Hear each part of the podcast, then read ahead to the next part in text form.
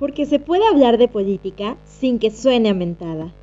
Bienvenido a México Mentadas, un espacio libre de fanatismos pero lleno de amor por México, conducido por Jair Samudio Aguirre y Luis Rodríguez Alemán.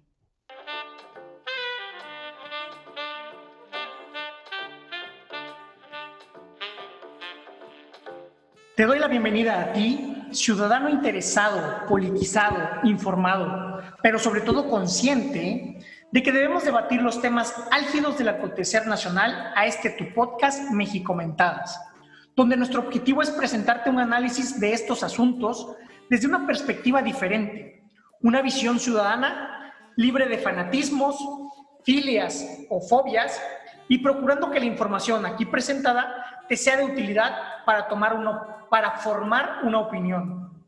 Hoy, como cada capítulo, trataremos solo tres temas. Para empezar, hablaremos de la Alianza Federalista y la discusión que hay sobre el pacto fiscal.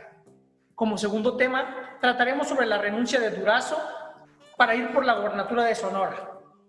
Y por último, abordaremos el tema del informe de Rocío Nale como parte de la glosa del segundo informe de gobierno del presidente Andrés Manuel López Obrador.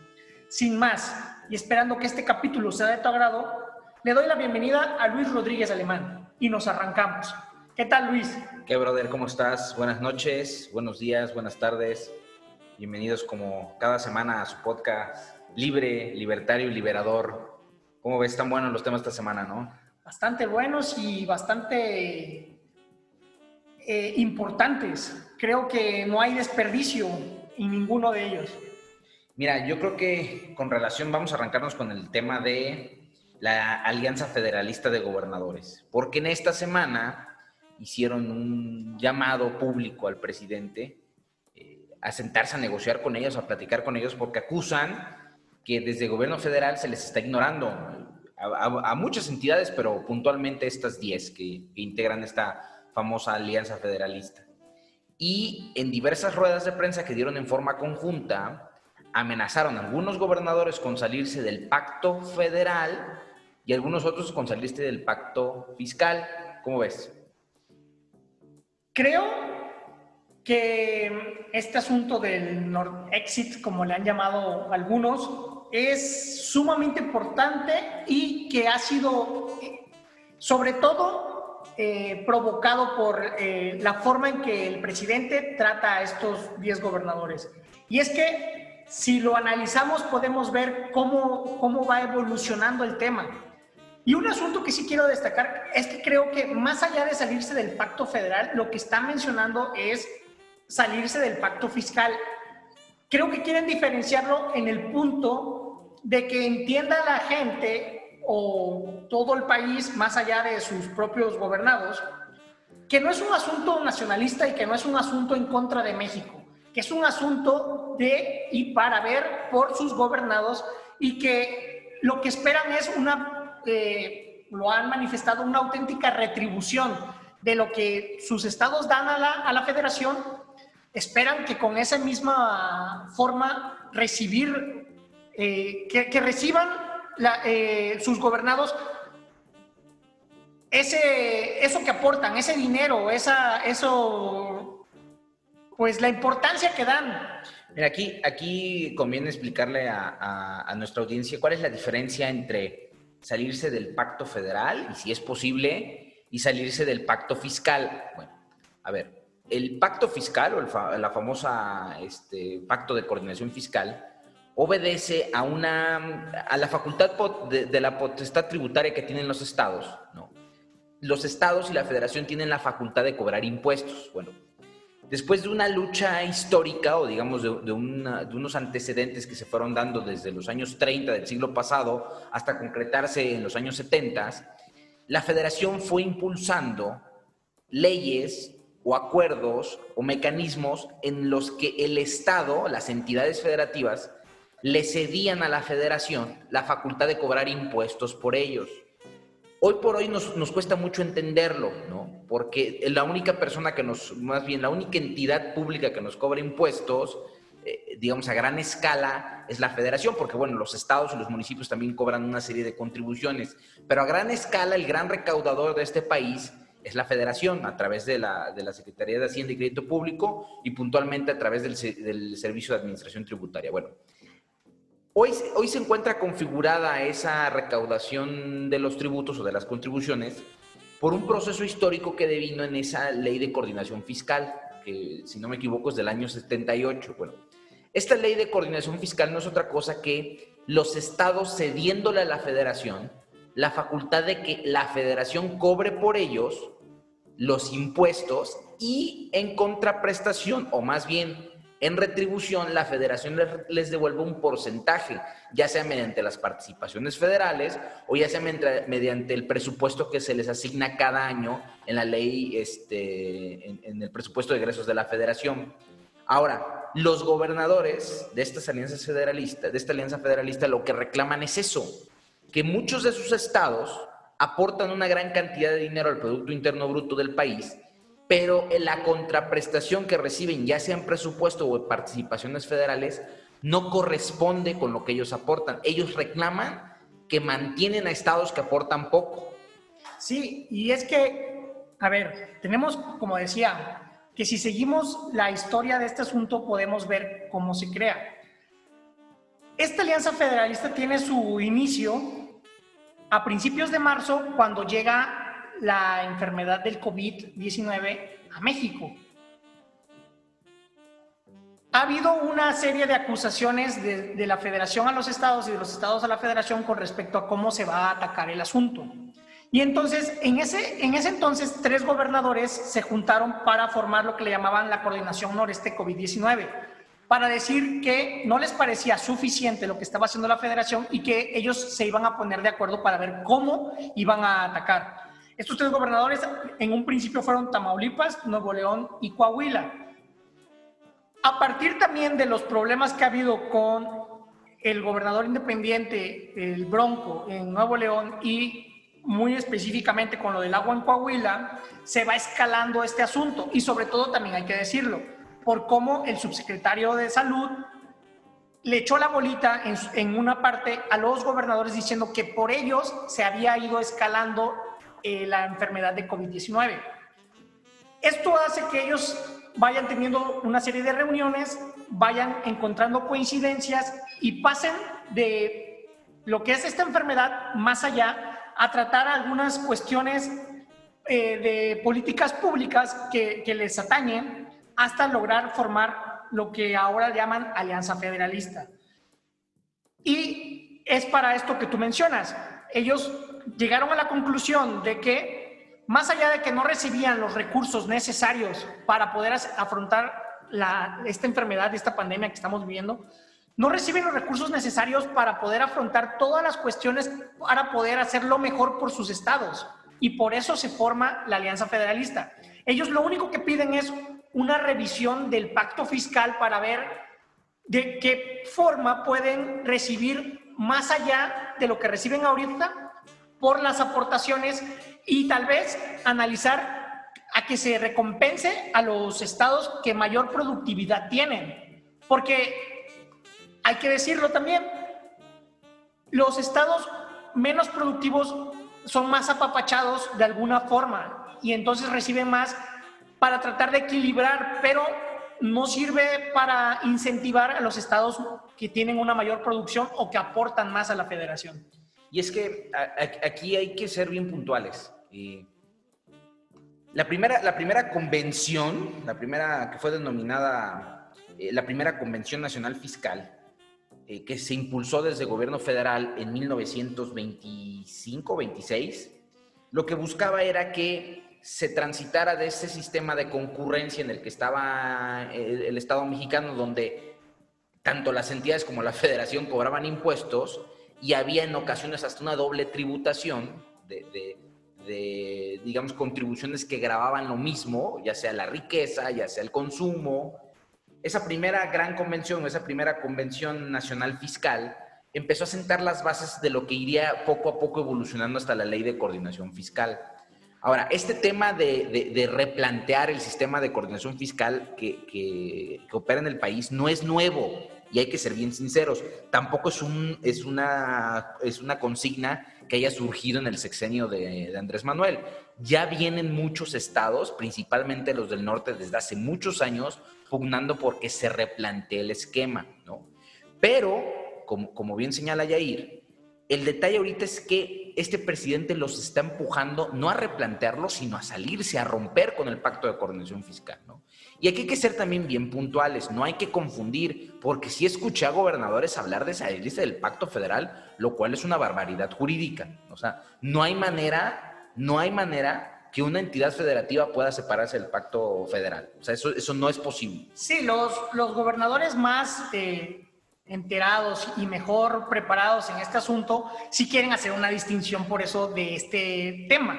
Ellos hablan simple y sencillamente del pacto fiscal y decir, ok, nosotros tener la potestad de recaudar para nosotros y poder ejercer el dinero que nosotros recaudemos.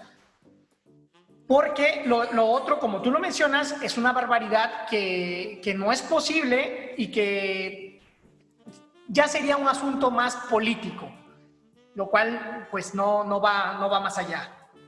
Aquí yo sí quiero destacar que el único de parte de la federación que les ha contestado a los gobernadores de una forma bien y que me sorprendió, la verdad, es el titular de la Secretaría de Hacienda, el, el, licenciado Arturo Herrera, porque les dice que, que este, esta forma en que está ahorita el, el pacto fiscal fue implementado en el 2017 durante la presidencia del abanderado del PAN, Felipe Calderón.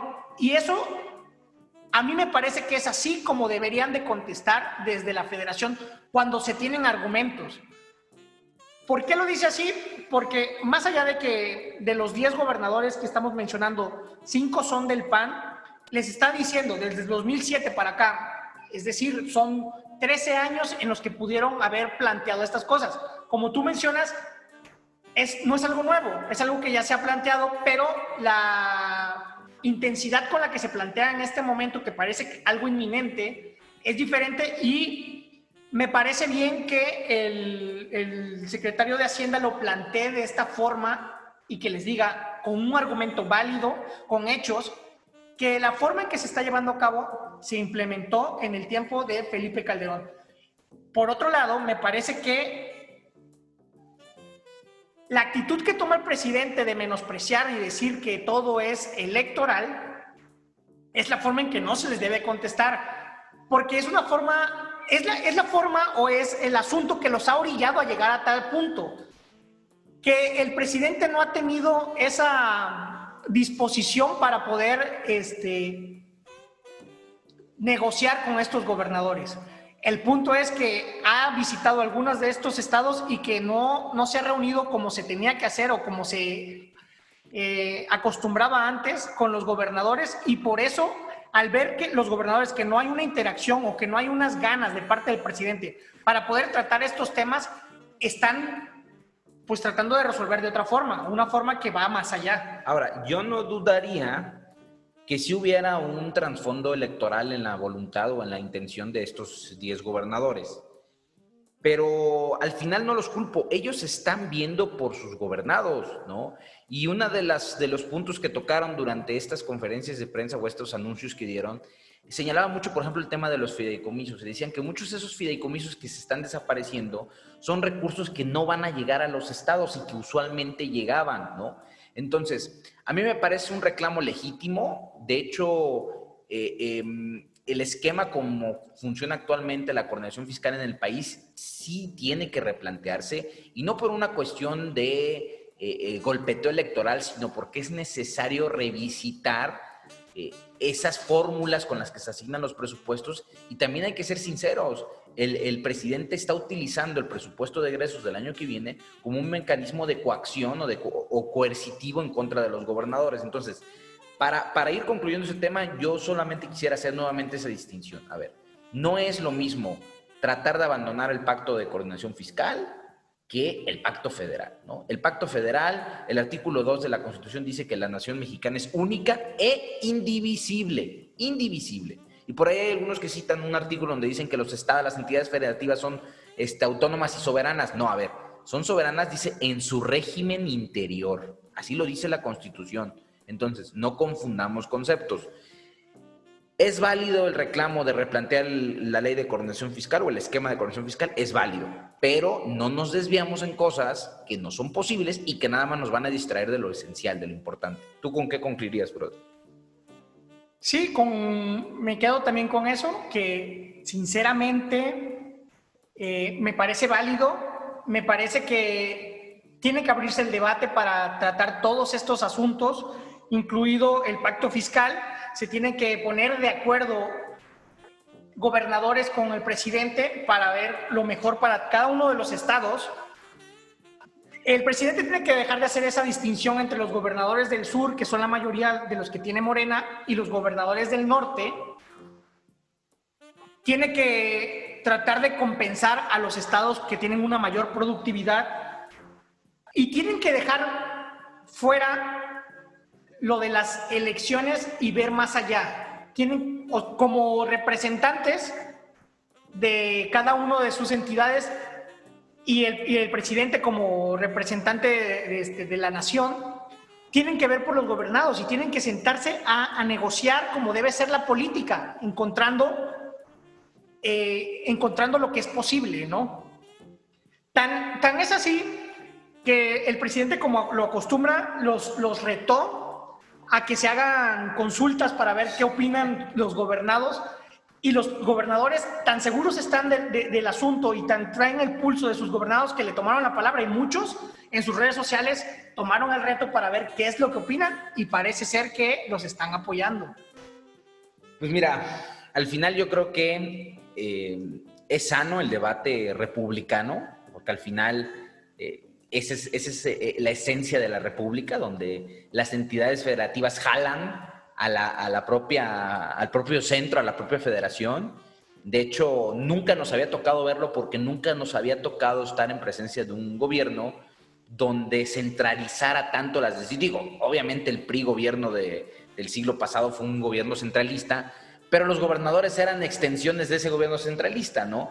Y desde que empezamos a transitar esta nueva vida democrática, donde tenemos una pluralidad de partidos gobernando las entidades federativas, cuando retoma el poder un gobernante que quiere volver a jalar todo hacia el centro, brincan, ¿no? Y me parece un debate sano mientras se mantenga en eso, en el debate de las ideas, de las propuestas, y que no se escale ni de uno ni de otro lado, ¿no?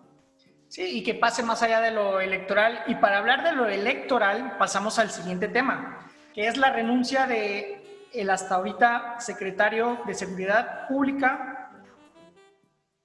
para ir por la gobernatura de Sonora. El, buen Durazo. Mira, antes de irse, él señaló que hizo una declaración por ahí medio, medio escandalosa que decía que ya no había control del crimen organizado en regiones del país, ¿no? y digo, creo que a quienes nos toca vivir en estados, por ejemplo, aquí en Veracruz esta semana tuvimos unas este, horas eh, negras en, algunas regiones del sur, porque pues las células del crimen organizado siguen enquistadas en regiones completas del país y me parece una barbaridad que el exsecretario, bueno, el, próximo exsecretario, porque creo que todavía no se materializa su renuncia, este, el próximo exsecretario o exsecretario de Seguridad Pública que se atreva a afirmar que las células del crimen organizado ya no controlan regiones enteras del país, me parece un, absurdo, ¿no? Se va a materializar a partir del día de mañana, viernes, porque es la fecha que les puso el presidente a todos los interesados de, participar en las próximas elecciones y que están en el gobierno para renunciar. En este tipo de asuntos que yo sí quiero resaltar, tiene el presidente de parecer que quiere hacer las cosas bien, pero sacar ventaja de ello. ¿Por qué lo digo? Porque les pone una fecha y les dice, es que nadie va a hacer campaña desde, desde un puesto de gobierno, por eso tienen que renunciar. Pero también les da una ventaja enorme para poder posicionarse en el electorado desde ahorita. ¿Por qué? Porque van a resaltar estos nombres de las personas que ya se vayan eh, con una intención de ocupar un cargo público. ya se van a ir, van a ser mencionados obviamente desde la mañanera y eso les da una ventaja de muchísimos meses antes de que empiecen las elecciones, empezar a posicionarse en el electorado y sobre todo en el partido de Morena. ¿no? Mira, y a mí lo que me gustaría destacar, haciendo como un balance general de la gestión de, Durazo, yo creo que si algo le podemos reprochar, digo, el, atacar el tema de la seguridad todos sabíamos que era complicado, a pesar de que el presidente prometiera que prácticamente iba a desaparecer de un día para otro. Eh, pero yo hay cosas que, que considero que, que, no se las debemos de perdonar y no debemos olvidarlas, porque es un legado de él y del presidente. No, hoy se las tenemos que reprochar porque es el que se va. Primero es el debilitamiento de las fuerzas de seguridad pública del orden civil, ¿no? Porque desmantelaron este, eh, lo que se había ido poquito a poco construyendo eh, como fuerzas de seguridad pública del orden civil, ¿no? Y la sustituyeron por un, un Frankenstein medio raro que inicialmente estaba planteado como una, como, una autoridad civil y que acabó siendo un mando militar, que fue la Guardia Nacional, ¿no? Sí, con resultados, pues por poner un ejemplo, les podemos mencionar lo de lo que está sonando esta semana con respecto a los seis elementos de esta Guardia Civil que son detenidos acusados por la muerte de una mujer en las protestas que se hicieron en el norte. Digo, por poner un simple ejemplo. Y así podemos encontrarnos con muchas situaciones en las cuales, como tú dices, pasar de, de seguridad civil a fuerzas de, de, seguridad más militarizadas, pues nos van a, a, llevar a este tipo de situaciones. Mira, no es, no es en vano, eh, eh, porque cuando se aprobó en el sexenio de Enrique Peña Nieto la ley de seguridad interior, quienes fueron los primeros en saltar para que no se materializara la militarización del país fueron los propios miembros del partido y en el poder, los propios miembros de Morena, ¿no? Eh, ley que fue invalidada, hay que recordar, por, las, por, por la Suprema Corte de Justicia de la Nación. Hoy, este año, el presidente publicó un decreto mediante el cual habilitaba, con el carácter de permanente, a la Guardia Nacional para hacer labores de seguridad pública. Decreto que ya en algunos este, juzgados de distrito, en algunos, o algunos jueces federales, se ha concedido el amparo decretándolo inconstitucional. ¿Por qué? Porque las labores de las Fuerzas Armadas, o más bien la intervención de las Fuerzas Armadas en labores de seguridad, siempre tiene que darse en forma extraordinaria, subordinada, reglada y fiscalizada. ¿Y qué significa esto? Extraordinaria quiere decir que no tiene que ser la regla, tiene que ser la excepción. Y la Guardia Nacional se está volviendo no la excepción, sino la regla. ¿no? ¿Por qué tiene que ser subordinada? Porque tiene que estar subordinado a un mando civil. ¿Eso qué quiere decir? Que quienes dan las órdenes no pueden ser militares, tienen que ser civiles, cosa que tampoco está sucediendo así porque el titular de la Guardia Nacional y muchos de los mandos superiores son de extracción militar. ¿Por qué tiene que ser reglada? Porque tienen que establecerse puntualmente cuáles son las partes donde puede intervenir y cuáles las que no. Tiene que haber reglas de intervención. Y tiene que ser fiscalizada porque tienen que rendir cuentas no a los propios mandos militares, sino a los mandos civiles. Hay que recordar que el ejército tiene sus propias reglas, su propio derecho y sus propios tribunales. Entonces, ese aspecto fiscalizable de, la intervención de las Fuerzas Armadas implica que no solamente tienen que rendir cuentas a sus mandos y sus tribunales, sino a los mandos y, tribunales del orden civil. En ninguno de estos puntos la Guardia Nacional cumple. Y una cosa más, el hecho de que se exija que las Fuerzas Armadas no hagan labores de seguridad pública es porque su formación es para atacar o para abatir a enemigos legítimos. O sea, ellos están formados su formación es para, para, eliminar a enemigos legítimos. Sí, es decir, disparar a matar, ¿no? No tener control de la seguridad pública, nada más. Exactamente, la seguridad pública involucra una serie de acciones que tienen que ser un poco más moduladas no, no, no tan, no tan sí, porque extremas. porque van más allá en un sentido de prevención, van más allá en un sentido de cuando ya haya una situación, detenerlo, pero no de aniquilar o acabar con, con el objetivo, ¿no? Y con las propias cifras de este gobierno, con las propias cifras que este gobierno aporta. Y el incremento que se ha dado de muertes violentas, que son algunos de los datos que, que se mencionan. Exactamente, para allá iba. O sea, las propias cifras de este gobierno apuntan a que la estrategia de seguridad implementada por el señor Durazo y por el señor presidente ha sido desastrosa.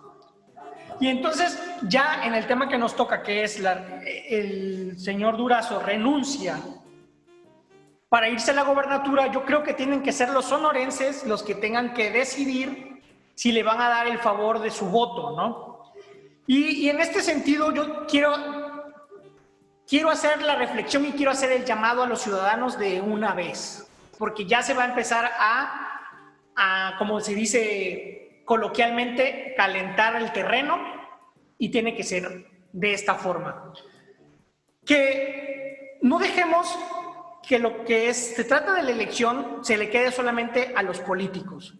Creo que nosotros como ciudadanos debemos de politizarnos, tenemos que organizarnos y en este sentido tenemos que tomar la elección nosotros de una vez. ¿Cómo puede ser? ¿Y cuál es mi propuesta?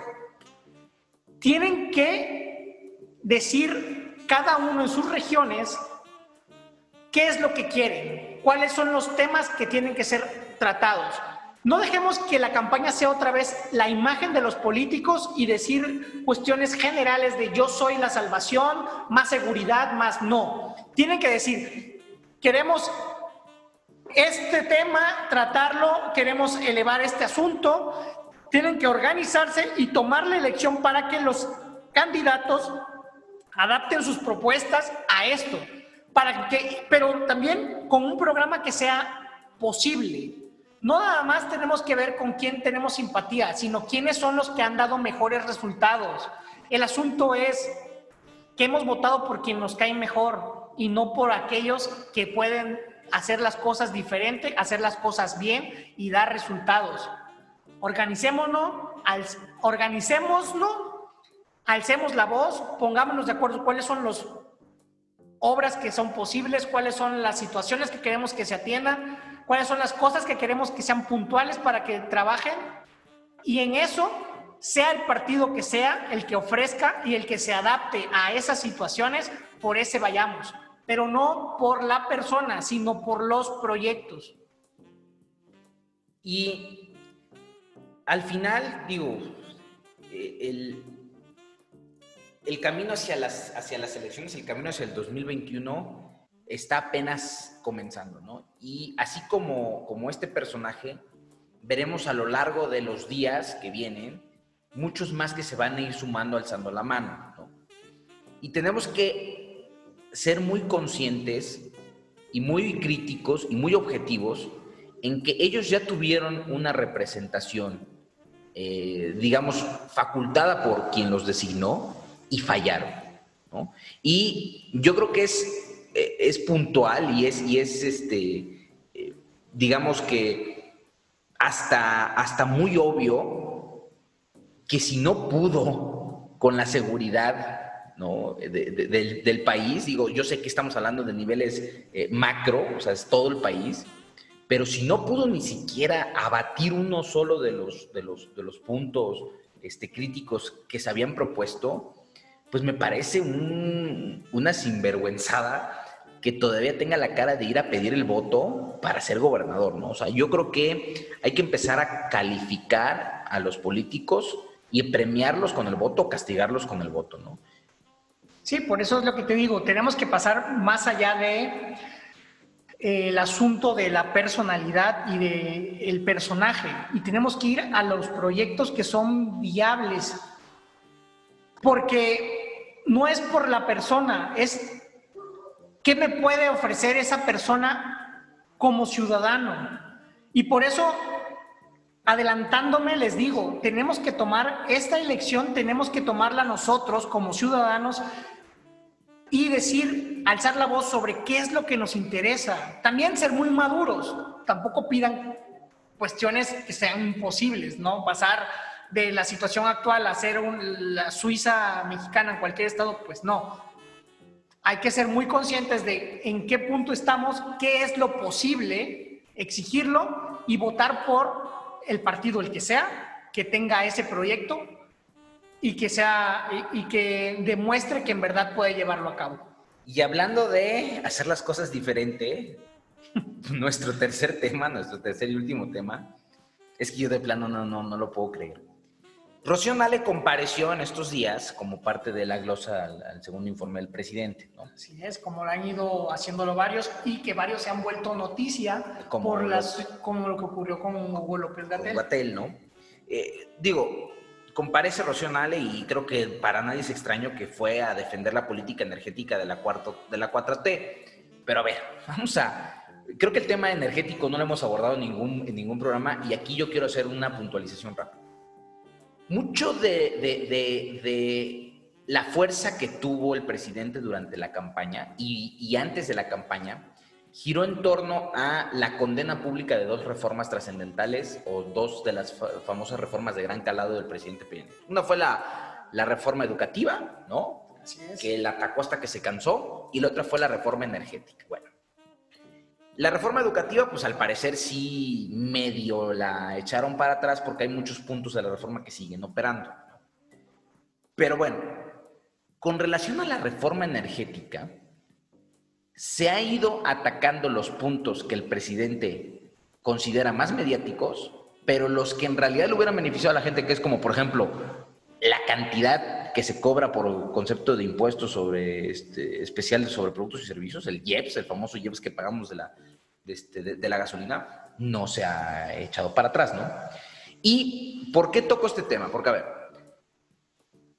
en el transcurso del año pasado y de este año, la Secretaría de Energía, eh, dirigida y comandada por Rocío Nale, ha tomado varias decisiones que han ido en contra de un proyecto muy ambicioso que tomó el país desde hace muchos años de empezar a transitar a otro tipo de energías. Sí, deja, no, no solamente transitar otro tipo de energía, sino también dejar de depender casi al 100% de lo que eran los ingresos de, sobre el petróleo. Ah, bueno, es que para allá iba. A ver. Cuando, y yo, yo siempre he dicho que el problema de, de las reformas de Peña fue que nunca supieron explicarnos, ¿no? Sí, no se socializaron como debían. Tenían cumplían con, con, las reformas que se están llevando a cabo por las este, naciones de primer mundo, tenían las situaciones que se tenían que, que hacer para crecer eh, como nación y, y, este, económicamente, pero no se supieron aterrizar y socializar de la forma correcta. A ver, para nadie es un, un secreto, y aquí no vamos a defender lo indefendible, para nadie es un secreto que Pemex siempre fue un nido de corrupción. Y mucho de lo que hoy por hoy es Pemex ha sido porque nunca fue eh, manejado con la transparencia y rectitud que requería una empresa que se supone tendría que ser de talla mundial. Pero también hay que ser bien sinceros, muchas de las pérdidas que hoy tiene Pemex obedecen a que durante muchos años Pemex absorbía gastos puntuales que lo que buscó la, reforma energética fue corregir. Y voy a poner un ejemplo puntual. Algo que nunca nos explicaron de la reforma, pero me gustaría explicarlo aquí muy brevemente. A ver, antes, Pemex te vendía el mismo litro de gasolina al mismo precio en Chiapas, en Veracruz, en Guadalajara o en Baja California. Tú ibas a una gasolinera en Tuxpa, que es por donde llega la mayor parte de la gasolina, o ibas a una gasolinera en Chiapas, o ibas a una gasolinera en Baja California y te costaba el mismo precio el litro de gasolina. ¿Qué era lo que sucedía? Que los gastos de traslado no es lo mismo poner la gasolina en Veracruz que ponerla en el centro del país, que ponerla en la sierra, que ponerla en las fronteras, ¿no?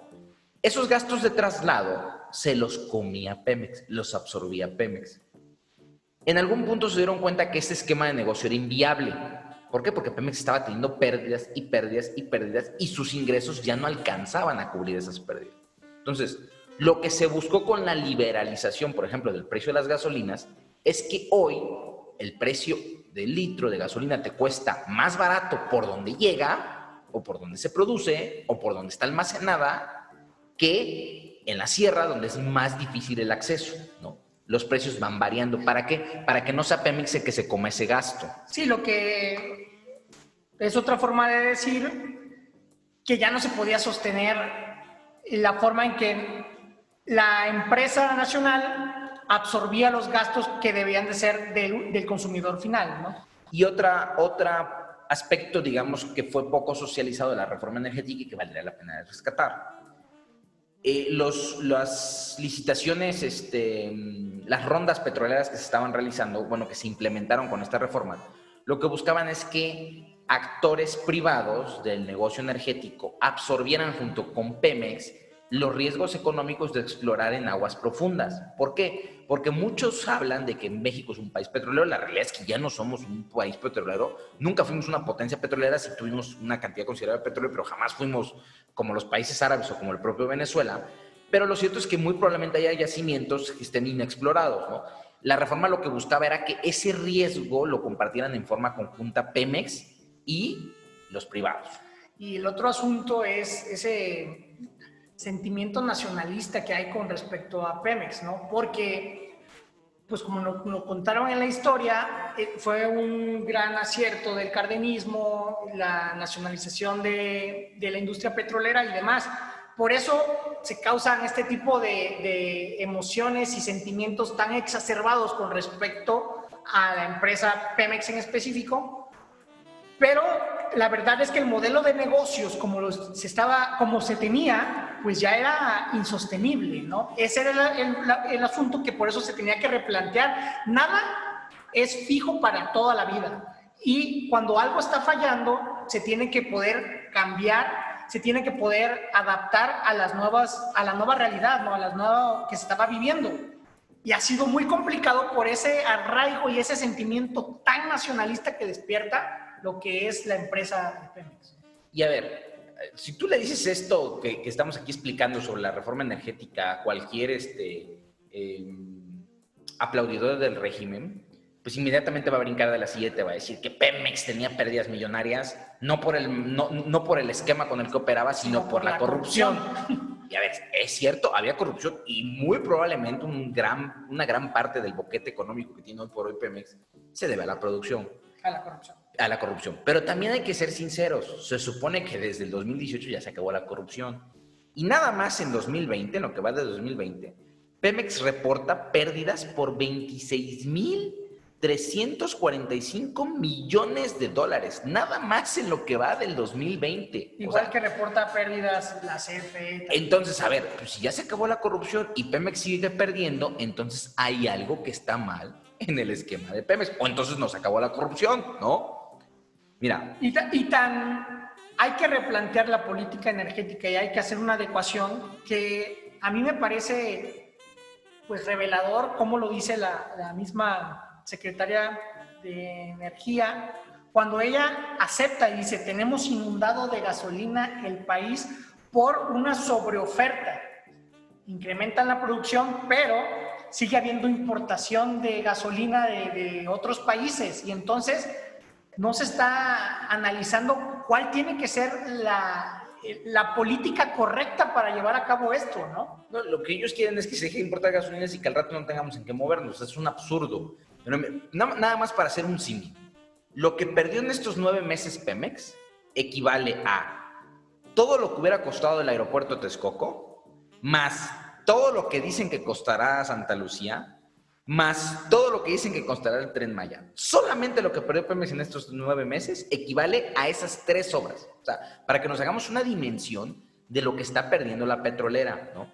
Y mientras el rumbo siga en el sentido que lo están planteando en el actual régimen, es muy probable que Pemex el próximo año pierda el grado de inversión por parte de las calificadoras. Y eso sería la muerte de Pemex. Y más allá de CFE, sus pérdidas, Pemex y sus pérdidas, también tenemos el asunto de la construcción de una refinería, ¿no? Que, muchos expertos han hablado sobre la pertinencia, sobre la viabilidad económica de una refinería hoy por hoy, ¿no?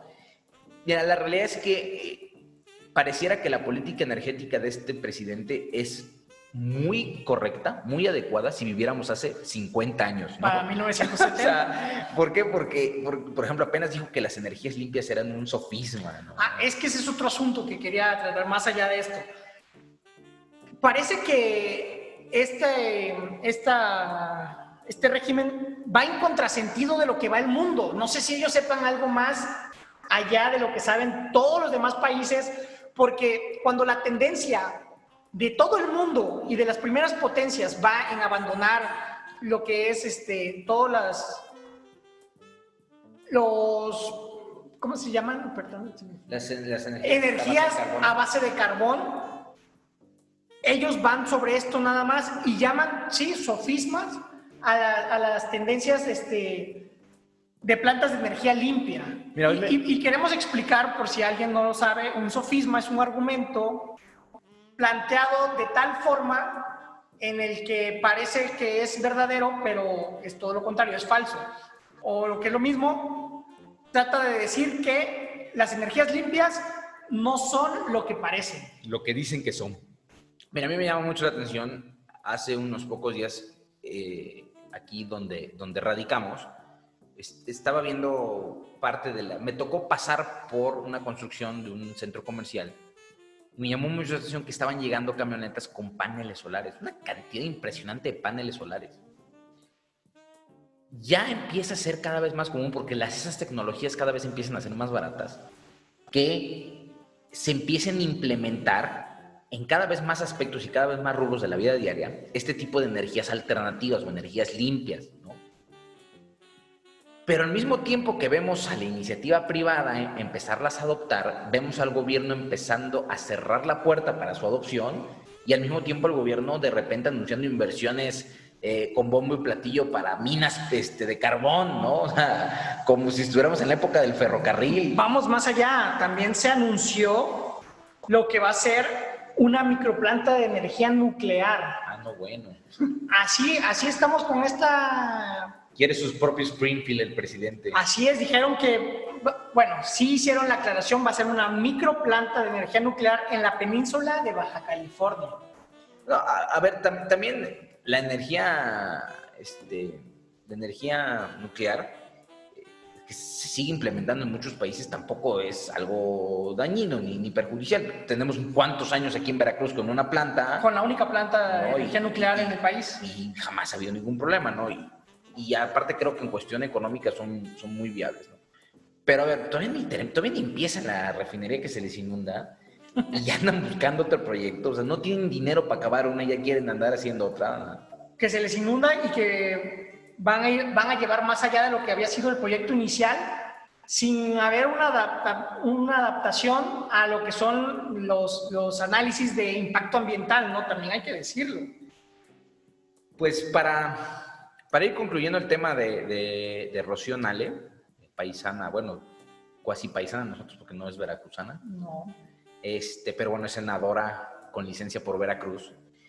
Yo creo que es una de las secretarías que me atreveré a decir que menos, menos resultados ha dado de, digo, que, que se compiten entre todas, ¿no? Pero una de las que menos resultados ha dado sin duda es la Secretaría de Energía eh, es evidente que la política energética del país no está funcionando. Las pérdidas de Pemex son alarmantes y va a llegar un momento donde el gobierno está, está metiéndole dinero a Pemex para tratar de rescatarlo. Va a llegar un momento donde el gobierno, más bien Pemex, va a jalar al gobierno esa, a esa quiebra que parece inminente, ¿no?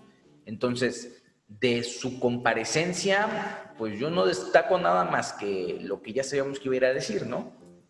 Pues sí, yo destaco que, que sí siento de una forma muy, muy amplia que va en contrasentido de todo lo que está haciendo el mundo, que la política energética también se quedó, de, de México se quedó rezagada, se quedó en otros tiempos, y cuando deberíamos de pensar como hacen en otros lados, de aprovechar los recursos naturales y, y producir energía a base de, energía limpia, pues aquí vamos en, un contrasentido, ¿no? Y que tienen que ser las empresas eh, privadas las que están haciendo la batalla en, en los juzgados para poder llevar a cabo la instalación de este tipo de energías eólicas y de pues todas aquellas tipos de energías que, que hacen uso o que sacan provecho de todo lo que es la naturaleza.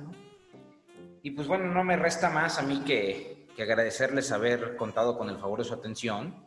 Y pues como cada programa les recomiendo que sigan a, a Yair en sus redes sociales. En, Twitter lo pueden encontrar como arroba Yair-Z Aguirre, Yair con J.